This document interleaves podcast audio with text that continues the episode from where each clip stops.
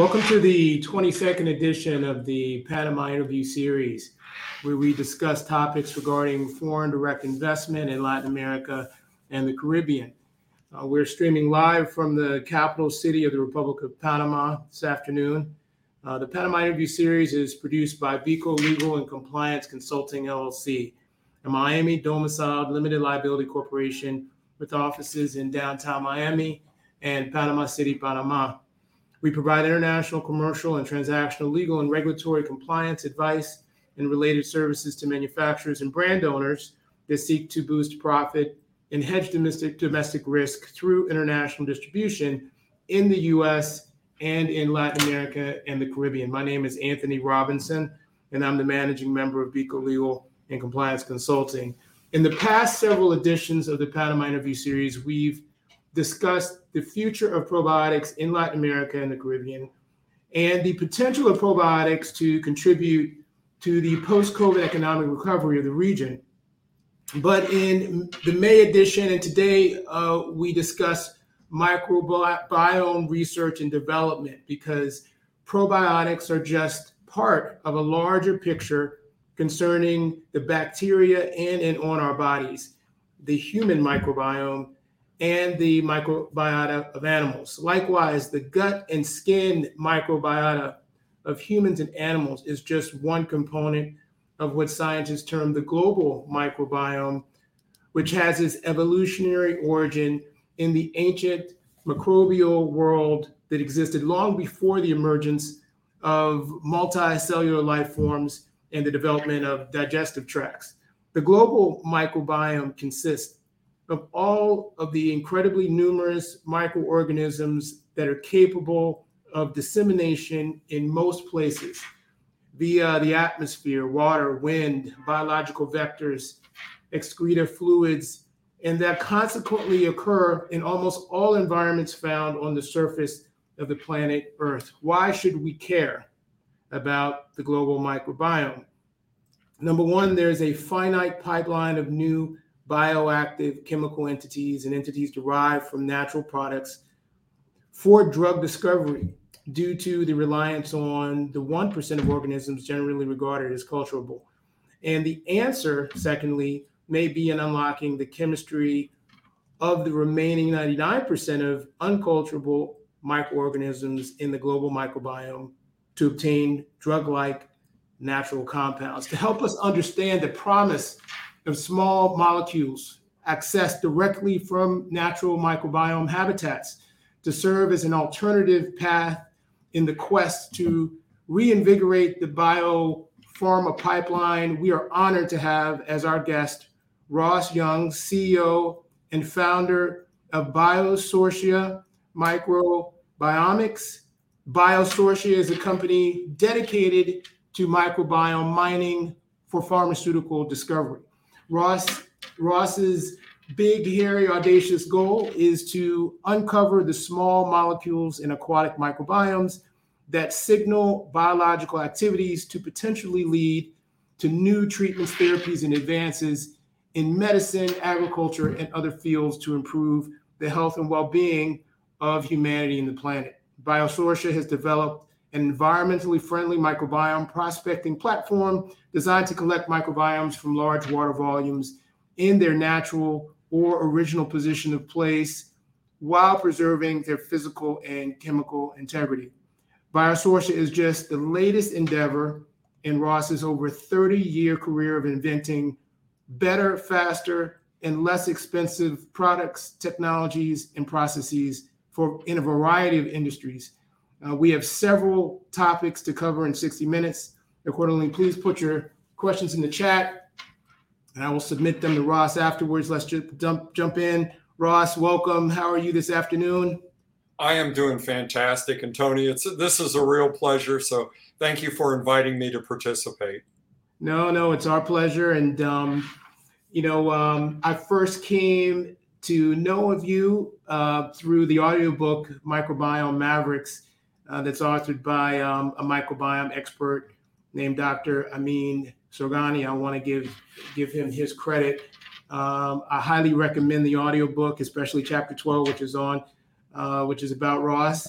Uh, the book is a fascinating combination of both the technical aspects of the contribution that each of the microbiome mavericks is making to the microbiome, to microbiome research and development, and also the professional journey that each maverick uh, is taking or has taken as a scientist and entrepreneur.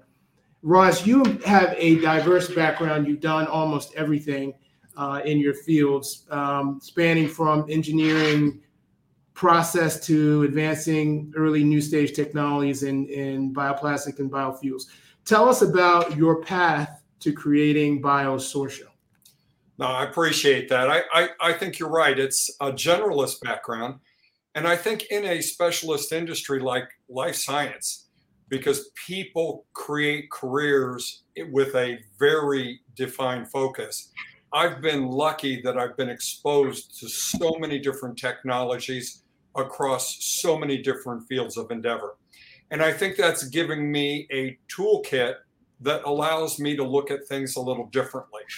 So, in getting to Biosortia, I studied environmental science, industrial engineering, worked in the uh, medical imaging business, the video and optical disc business, the plastics industry, um, and then bioplastics, biofuels.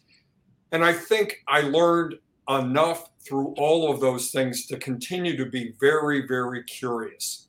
Um, and it was Harvard Business Review that published a study where does breakthrough innovation come from? And 50% does come from specialists in a field, and that makes perfect sense. But what's hard to believe is 50% comes from generalists. And when I think about my pathway, our team's pathway to Biosortia, it was we stumbled upon some things that looked very promising in an area that was not well served. And that was how do you get microbes out of a very dilute solution? And getting microbes out of a dilute solution, the technologies that existed mostly have been around water and wastewater, and it's about cleaning the water. In our particular case, we wanted the microbes intact and we wanted the microbes preserved rapidly once they were pulled from their habitat.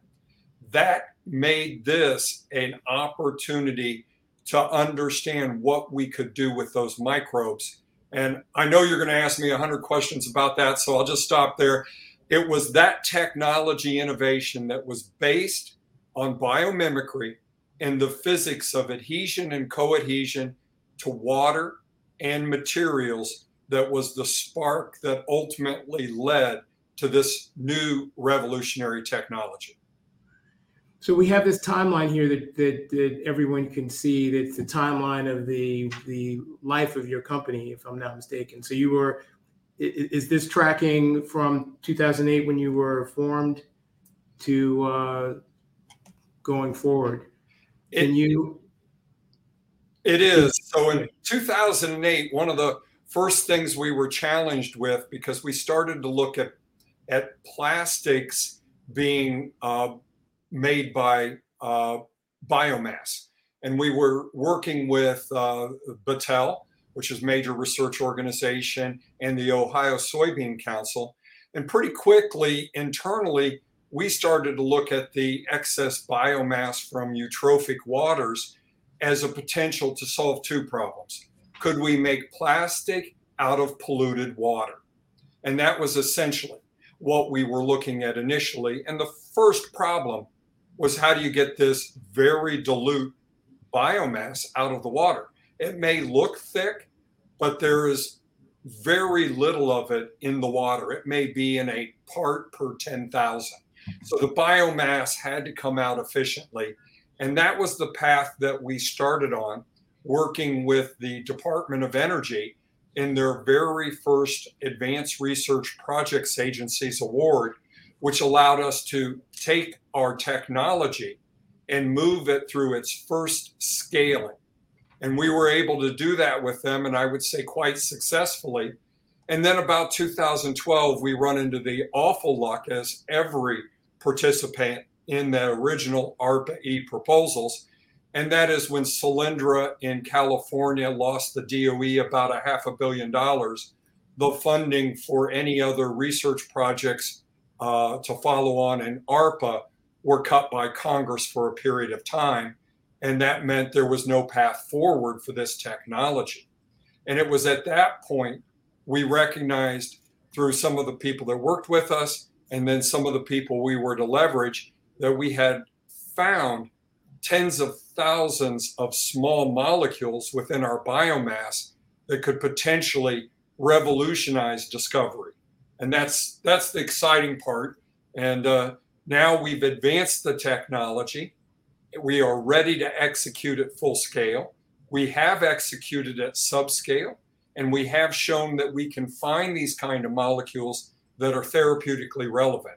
And I think one of the challenges in this pathway is there was a dynamic amongst the industry that we have all the molecules we need.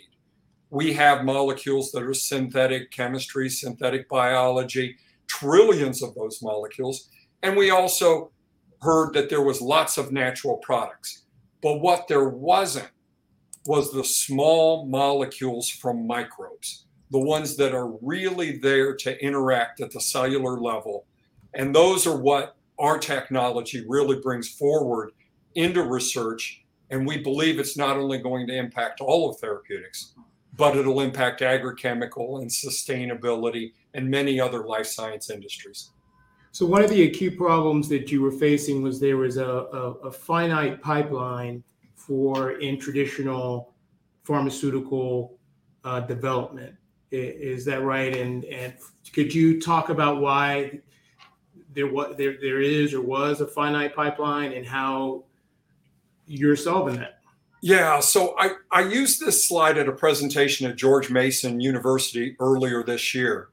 And I wanted to talk a little bit about where drugs came from. And quite frankly, plants and animals which a lot of those molecules were produced by microbes inside of those organisms. And at the time, we didn't know it, but now we do. And then when you look at culturing microbes, more than half of all drugs on the shelf have a tie to microbes that have been able to be grown in a lab. And as you mentioned, less than 1% of the microbes can grow in a lab. So if you look at biological sources, it's essentially about 75% of all drugs on the shelf, directly, indirectly, or inspirationally. Synthetic chemistry certainly has provided some, and it's a key technology for manipulating molecules from nature. And synthetic biology has made trillions of molecules using synthetic biology. But this hasn't panned out and worked to the success level originally imagined because nature is incredibly complex in how it makes a molecule. And in synthetic biology, it's very simplistic in nature. So it's making compounds that don't really work in nature, even though they emerged from nature. We're here to say that this industrial scale microbiome mining is the future because it limits the access to microbes. Uh, it, it it basically gets rid of the limiting aspect to microbes, meaning we can now get microbes where they reside within the natural world. And that's one thing that we've been able to prove. We hope to ultimately open that up to 100% of the microbes. And a lot of that occurs because nature is somewhat redundant, meaning it uses the same molecules over and over within its metabolic pathways and its genomics, allowing us to interrogate areas and find the molecules where they reside and oh, hopefully open up new opportunities to cure, treat disease, and impact all of life sciences. Well, that's a good segue to this side. So, the market opportunity uh, that Biosortia is addressing um, is what this slide is about. Could you speak to this a little bit? Yeah, and our Biosortia model is to do what nobody in the world is doing.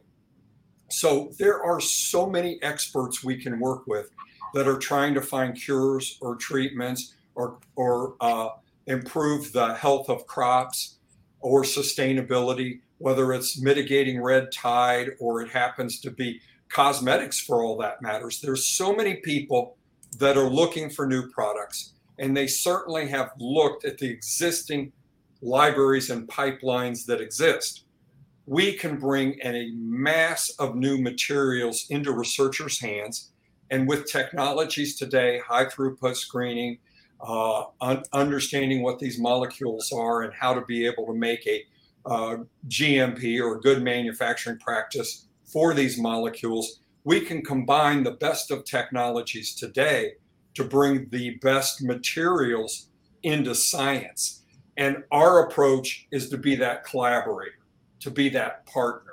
We want to be the best at industrial scale microbiome mining, getting these molecules out, using machine learning and AI to prioritize and curate for purposes, and also be able to build the connections between genomics, between the actual molecules that those pathways create and those gene clusters create, and then importantly, the activity that has shown up in actual testing and screening.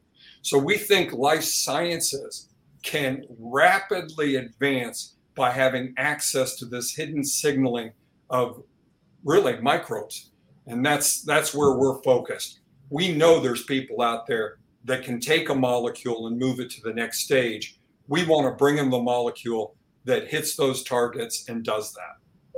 Okay, when when Biosource uh, reaches its uh, you know maturity point, and um, we're uh, realizing that vision, um, what is it going to look like? So when people are looking, I want to invest in this. This is a good opportunity. What's it going to look like mature? Yeah, I think what it's going to happen is um, it's going to whenever you have a startup technology. Now I've been lucky to see this in medical imaging, video and optical disc, biofuels. Whenever you have a startup technology that's at day one, the opportunity to accelerate that, to improve it, to enhance it is almost natural. So you make great leaps in a technology early. And I think that's what's going to happen here. The beauty of this technology is if you take existing ability to find a small molecule in an unculturable microbe and use that as a baseline, we're not 10 times of an improvement were seven orders of magnitude or a million times deeper into those molecules than any existing technology. And it is all about scale. So, what you see here is potentially a future harvesting unit. This was essentially something that we're imagining could be in Chesapeake Bay or could be in the Indian River, St. Johns River area where there's such a diversity of microbiomes, meaning so many different opportunities to find new molecules. And that scale is dramatically beyond where we're at today. So I just said we're seven orders of magnitude improvement. We see an easy pathway to eight orders of magnitude improvement and even into nine orders of magnitude improvement. Now, why is that important? I often use this example of showing a flask with 100 milliliters in it. 100 milliliters is a typical benchtop lab sample. In fact, this may be big if someone's doing genomics. This, we would start with a minimum of 200 million times this. Now, if there's a molecule in a part per billion in here, without some way of concentrating, it's unreadable with a mass spec. But once you start with so much and you do that concentration, you get to an entire next level of capability of accessing this hidden chemistry of life. So much so that milligrams of a sample of a um, small molecule within a microbe that's in a microbiome is accessible and even gram quantities, which is the range for really starting a project in the early preclinical stages. So you really beat uh, existing ways to do things. If you look at the natural libraries that exist, you may not have enough of that to really even identify a molecule. Well, our whole approach is all about accelerating the ability to find and move these molecules forward. And also because they are already pre optimized by nature, by biology, these things have a smoother pathway through the clinic, through preclinical, both faster and potentially more efficient. So we think we can change the entire dynamic of discovery. Let me let me just for for my to to orientate myself. So one step back. So you know traditionally, um, you know, uh, pharmaceutical drug development has focused on the the one percent of uh, culturable organisms. Is that correct? So uh, an organism that can grow in a uh, lab environment and is living. Is that a, a it is. So it can scale up so that when you do the deconvolution work, you can get at those small molecules. And sometimes you even have to scale it up much more because if you run that process and don't have enough of a molecule of interest, then you've got to go back and grow a lot more of something. And sometimes the same metabolic pathway may not actually uh, be performing such that it it will be available. And that's one of the challenges with culturing is you can grow microbes, but will it elicit a metabolic pathway of interest? So you really don't have access to the wealth of the capability of that microbe. So is is the is the premise of of uh, Biosortia's strategy to tap into the potential of the unculturable organisms, that other 99% that traditionally we haven't had access to. Exactly. And what won't elicit in culture. So we get a, a win in even though 1% has been culturable, there is many metabolic pathways that in culture will not elicit. So you'll never see those chemistries.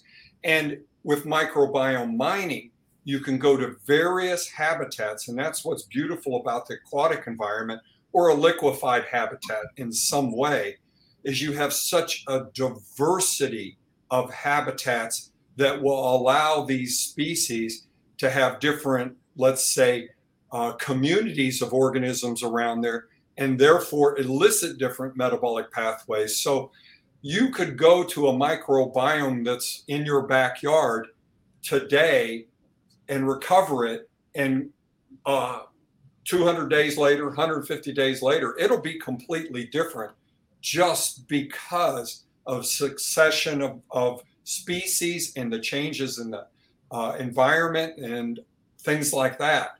So it's almost an endless supply but let me not leave anybody confused. The small molecules in nature are truly the least common denominator, meaning that because there's such redundancy on small molecules, it may be the smallest, most accessible number when you talk about cellular signaling. To put that in perspective, lots of different genes and metabolic pathways may make one small molecule. Therefore, the complexity of the code is much more complex than the small molecule that results in the code. And that becomes really critical because you want to, in science, make sure you've got the least amount of variables as possible. And that's what access to the small molecules do. Now, when you look at the possibilities of small molecules that have been calculated under 500 molecular weight, you're talking about 1 times 10 to the 62nd power, which is a number so massive you could calculate and try to figure that out forever. The reality of it is, nature didn't make that many molecules. It may have had that many tries, it may have had way more than that many tries, but it only retained molecules that work. And that number might not even exceed 1 times 10 to the eighth power, which still sounds like a large number, but it's nothing remotely near the possibilities of synthetic biology, synthetic chemistry, or genomics itself. So it really is the least common denominator. Okay, so the building blocks of what Biosource is doing is is where is Biosortia, Biosortia is building um, the world's largest library of microbiome derived compounds, right, for therapeutic and other applications by leveraging the company's microbial harvesting platform to sample and mine aquatic microbiomes. So if we could just take each piece of that. So um, the microbiome derived compounds that are in your library, um, can you give me an example of one of them? First, why are we, we've already talked about the potential of small molecules, so we know the why. So the, the question is, you know, what are they? Let me put my hand on it. Let me touch and see one and feel it. What are the, what are, give me an example of one of the molecules in your, in your library. So it goes across the board because of what has been proven over the last 10 years about the human gut microbiome. And the first thing I'll say that's critically important for people to understand is the microbes, many of them that are sourced within our own human body, are also environmentally out there. So there's an overlap of genes and metabolic pathways to the aquatic habitats that overlap the human gut microbiome by 73%, meaning mm-hmm. much of the molecules, much of the small molecules that we don't know that exist in the human actually exist in the aquatic habitats. So that's the first thing that's really important about connecting the dots. The second thing that's really important about connecting the dots is having access to these molecules. You're going to find opportunities to treat or, let's say, cure human diseases, whether it's infections. So think about infectious disease, think about neuro CNS and the opportunity to bring next generation molecules uh, from microbes that can hit those targets, metabolic uh, when you talk about immuno oncology or oncology or even immunomodulation throughout the human. All of these opportunities exist in the microbes and the kind of small molecules that those microbes make. And there are plenty examples of finding nature small molecules to hit all those targets that I just talked about. Having access to the microbes will change the dynamic dramatically. This may be one. This is one example, correct? The uh...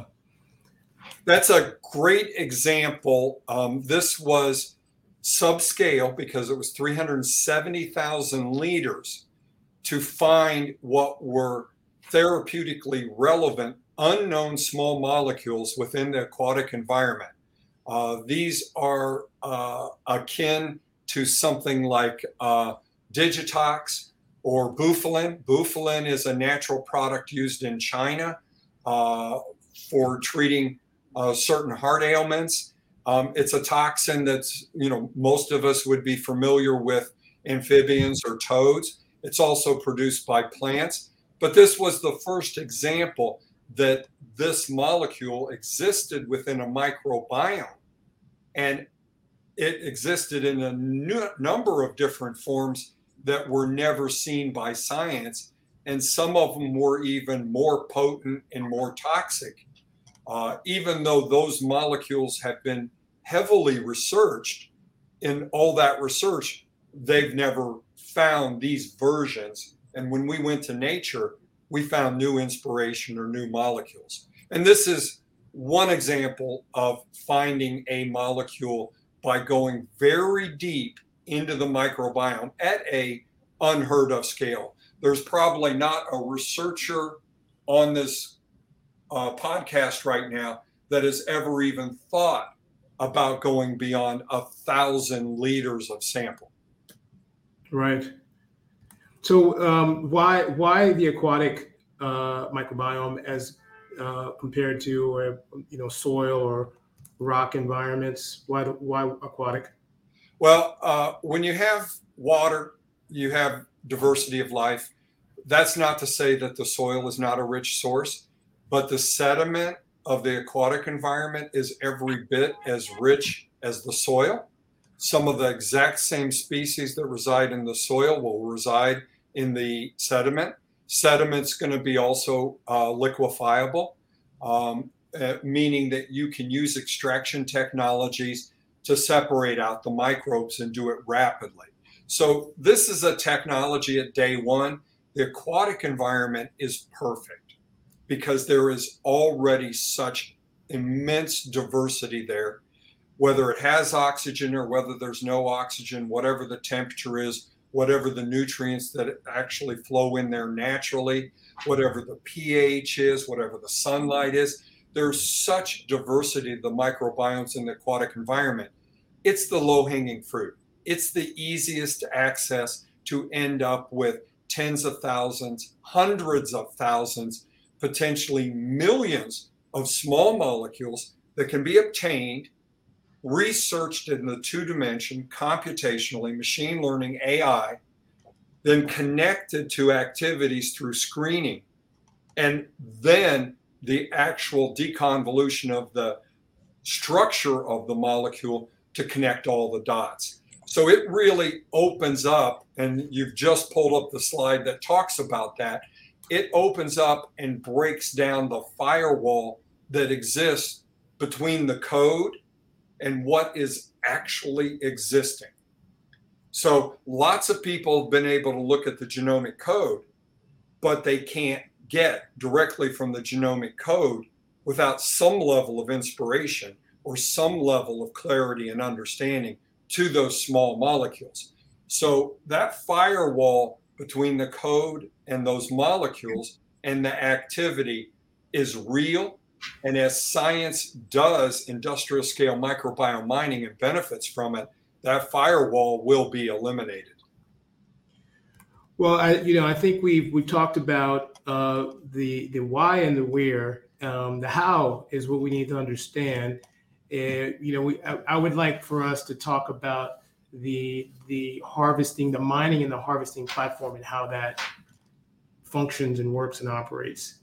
Um, so if you could tell us a little bit about how about that process. Yeah, it's it's pretty straightforward. It's completely environmentally friendly. So we've even processed in a marine sanctuary under state, local, and federal approval. So it's a non-chemical process, and we start the process by scouting, understanding is there genomic diversity within this habitat? Is there indication that there's chemicals at the major level that have not been tested or that are unknown. And typically it's a untapped habitat across the board. So we can scout sites, to determine that that's where we want to go.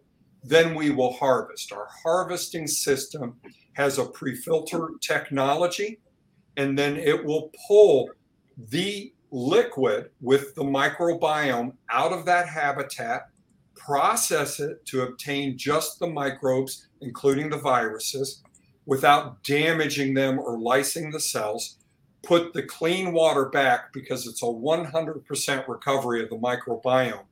And then that will start preservation within a matter of minutes. In fact, in this chart, it shows two minutes and 14 seconds is the start of preservation.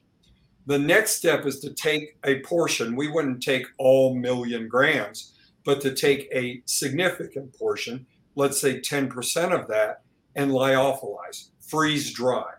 Now we've made available the small molecules, and then we go through extractions, which are basically uh, various solvents um, in order to separate out the proteins, separate out the lipids, and focus on what would be the uh, right polarity of small molecules that have the highest probability for cellular signaling or drug like molecules. Then we fraction that substantially in order to break down those tens of thousands, potentially a hundred thousand addressable small molecules so that they can build the library, do the analytical work on it, place inside of well plates for high throughput screening, and then make those available to our partners and our collaborators to find hits. Then it goes back to bring more once a hit has been found, analyze that hit, potentially do structural determination, look for sister molecules in nature so you can start to understand the IP. And the IP from these molecules includes activity. You can't patent a natural molecule, but if you discover what it can do, you can patent its activity. And then derivatization, meaning we've got the inspiration of the molecules in hand. We can chemically or synthetically derivatize these or improve them. We can also computationally improve them. And the whole goal is to build the IP around that. And what you see now is you see bottle samples can be the start of it. That second chart shows peak molecules that are unknown. The diversity is demonstrated there by the genomics. And that small unit that has the two people standing beside it is a scout harvester that has the capability to do 10,000 liters generally. It can do more. And then the full scale harvester is right now a fairly large system, but it can go unescorted over the road and it can process 20 million liters in order to obtain 1 million uh, uh, 1 million grams or a thousand kilograms of material. So scouting to find the right microbiome is not about targets. It's about finding environments that are rich with what with opportunity. Exactly. It's, it's exactly. It is prospecting, but when you have such rich sources, this prospecting can be a little, let's say, lower of the priority. Now, five years from now, prospecting had better be very good because you don't want to go to a site where 90% of the small molecules have already been discovered. You would like to find diversity at the highest level every time.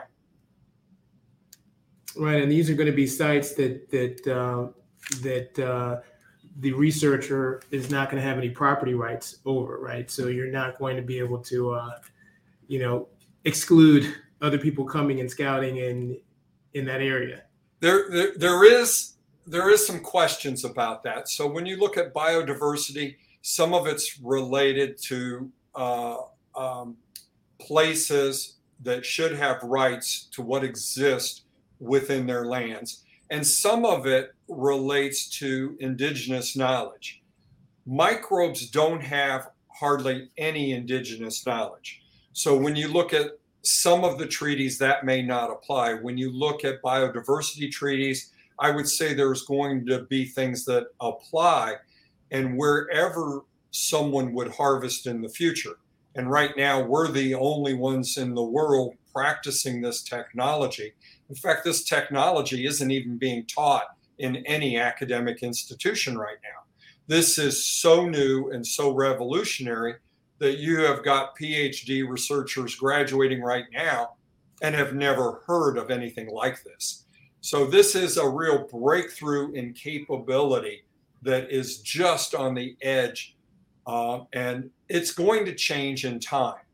And it's going to change so much in time that I would be bold enough to say 10 years after we start our full scale execution, there will be hardly a research institution that isn't looking at this or practicing this, and that most pipelines of new products in life sciences will probably emerge from the wealth of molecules that come directly from microbiomes. Now, why I can so easily say that and not flinch one bit 1% of the microbes that could culture gave us 50% of the drugs. That's just part of the equation. The other part of the equation is every researcher over the last 40 years have talked about genomics, have talked about the metabolic pathways, have talked about synthetic biology and synthetic chemistry, indirect approaches to get at nature's hidden secrets why use indirect approaches other than tools to help understand nature's secrets when you can go get nature's secrets? You you don't have to wait. And I, I use the example that would you go mine lithium with this cup. Why wouldn't we mine lithium with this cup? It's the wrong scale. These small molecules exist in nature. You need to go get them at the right scale.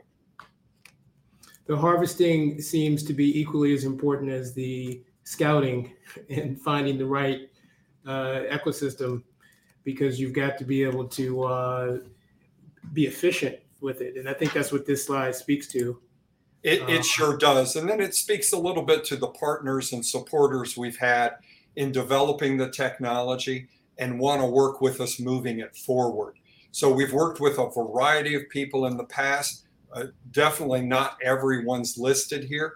But one of the things we find interesting in this slide is the permits, the ability for us to do this virtually unabated in the US, meaning we've been able to get a permit and we've been able to do the harvesting and we've been able to retain the rights every place we've gone.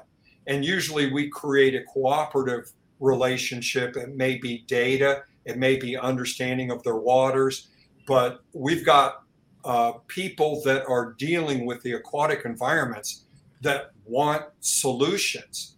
So, going to, let's say, Chesapeake Bay, there are many people that are concerned about the environment, the habitat, and what is going on in that particular area. Give you another example.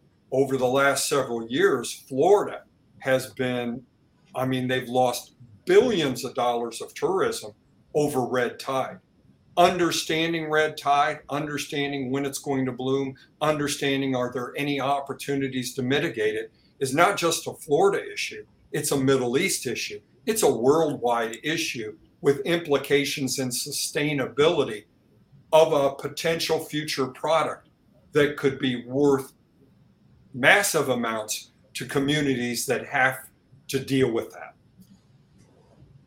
Yes, yes. And um, the implications for uh, waters and, and, and microbiomes outside of the U.S. is significant. And I would say that uh, be because there are many bio, very diverse uh, microbiomes outside of the U.S. So the question is, what is the applicability and the willingness and the desire, or do you see promise outside of the U.S.? Well, as a business guy mostly and an engineer mostly, I think about networks and I think about building. So I love the idea of having collaborators worldwide. I love the idea of sharing data worldwide. Um, I think it's an opportunity that exists. It's going to happen one way or another. I hope that we can lead this revolution. But when you look at the diversity of habitats, it's immense around the world.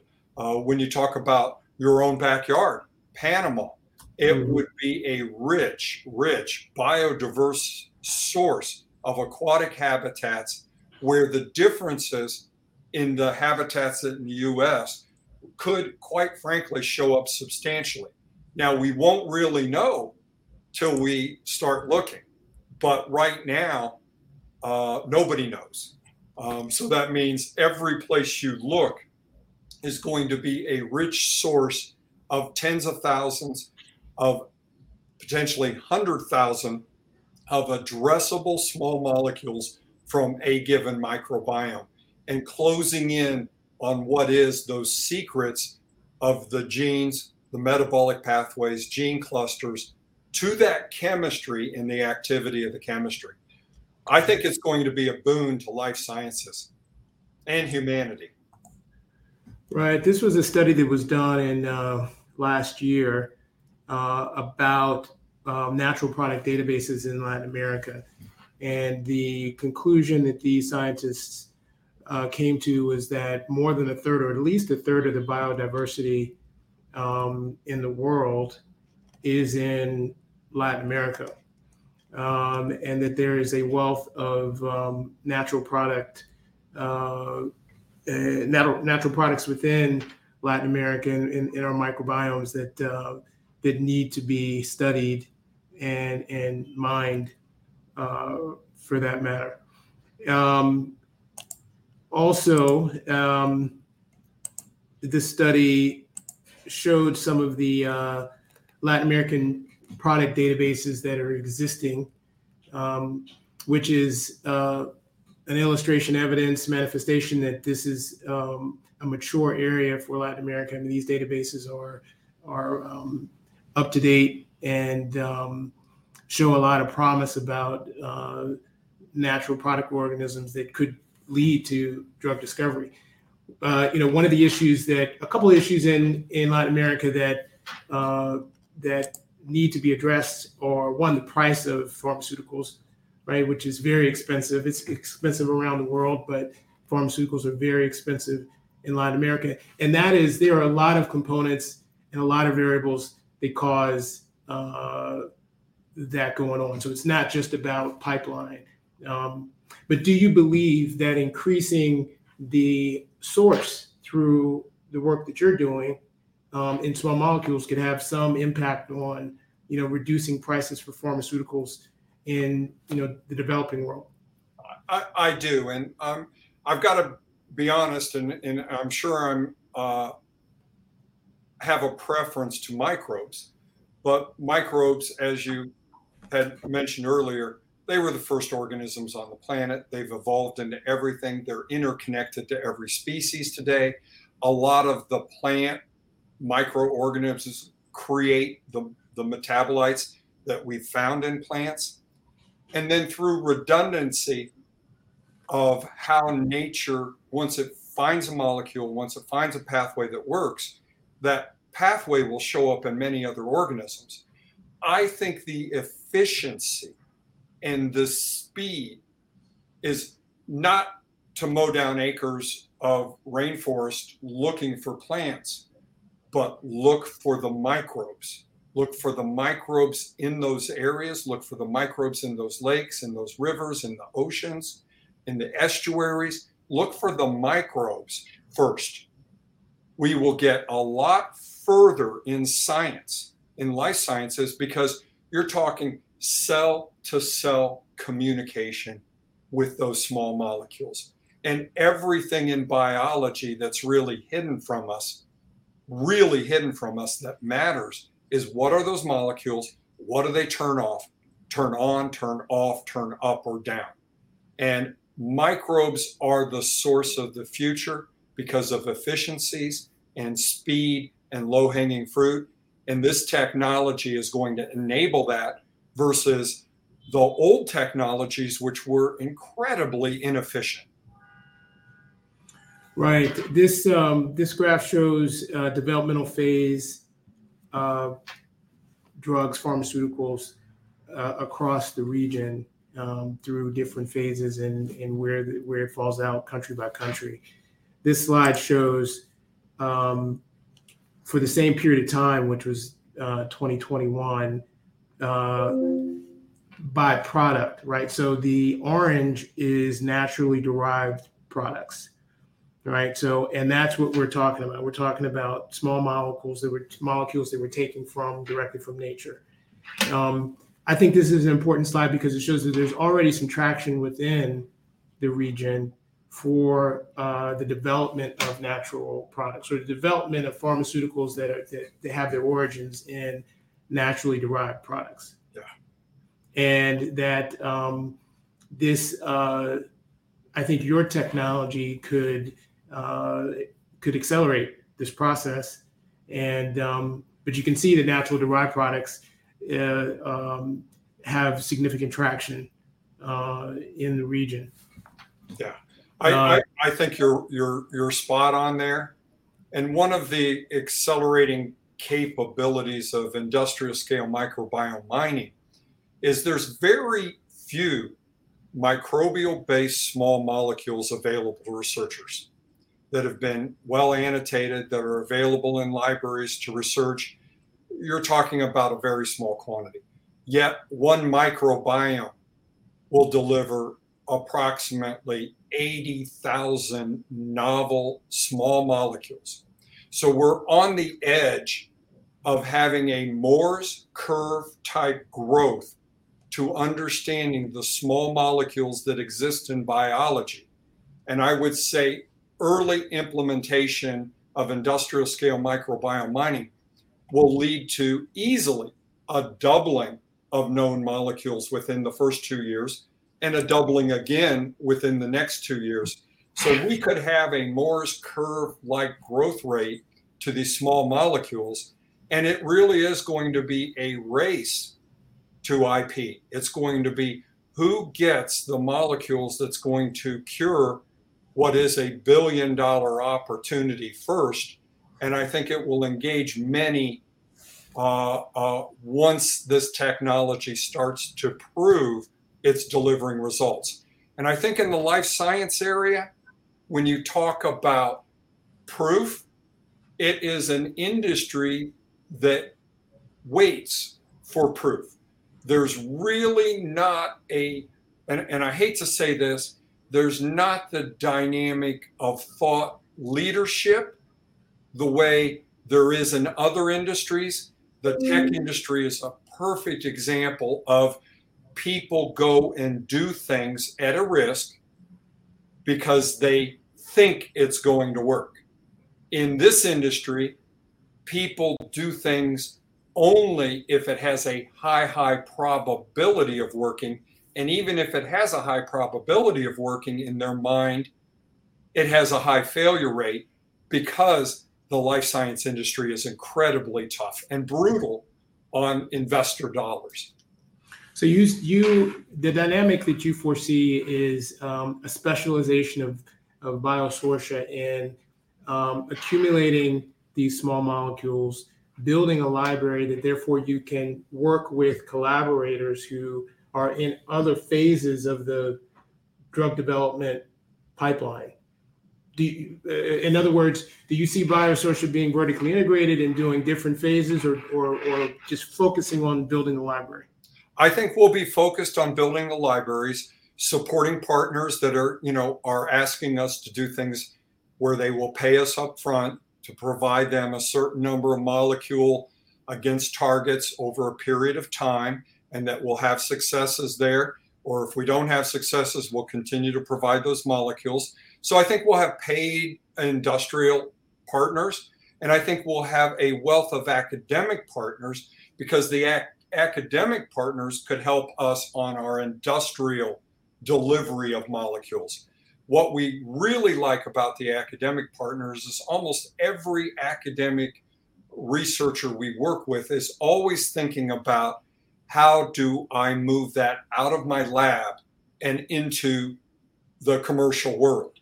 And we think that way as well. So we align with what wants to happen uh, with all of those researchers. So we just need to be great at supporting our partners and our researchers. And lastly, patents, intellectual property. Uh, where does Biosortia stand with patented processes?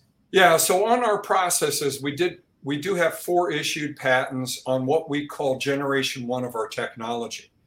Um, we're at generation four of our technology, and generation two couldn't do what we could do today, and same thing with generation three. We've kept these as trade secrets as we advance the technology. And the reason for that is we want to have our head start. Uh, patent laws are there to give us a head start. We want to take advantage of that. We think most of the IP in the future will come from the molecules the beautiful part about the molecules with partners, if they're hiring us to find and build a pipeline for them, they'll want the molecules patented. If we're working with academics, they'll, in many cases by law, are required to file the patents. So they need to own the patents, but we would have rights to those patents. So in many cases, we just need to do a QC level of making sure the patents are created properly and that we're involved in that process.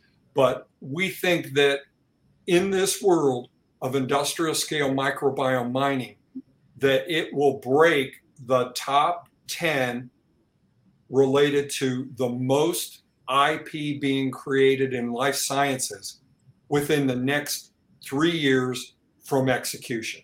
So when you talk about having Harvard ecosystem, Stanford's ecosystem, uh, Princeton, Ohio State, University of Michigan, University of Rhode Island, Florida International University, George Mason University, national labs like uh, Los Alamos National Lab, all working within the industrial scale microbiome mining and trying to find hits, trying to find targets, trying to find cures or treatments, the amount of IP created from this technology will be large. Yeah, I mean, I think this is the takeaway. Uh, if I had to put my finger on one slide that people should take away, is, is all of the targets that are possible uh, when this technology is brought to fruition. And um, it is uh, limitless the amount of good that, that you are going to do. Uh, Ross, we, we really appreciate your time. We're going to be following you and working and trying to, you know, uh, match you up with people in the region if we can. And um, we wish you all the luck in what you're doing because you're doing good work. Thank you so much. And uh, I, I, I've got to put one plug in there. We do have a website, biosortia.com.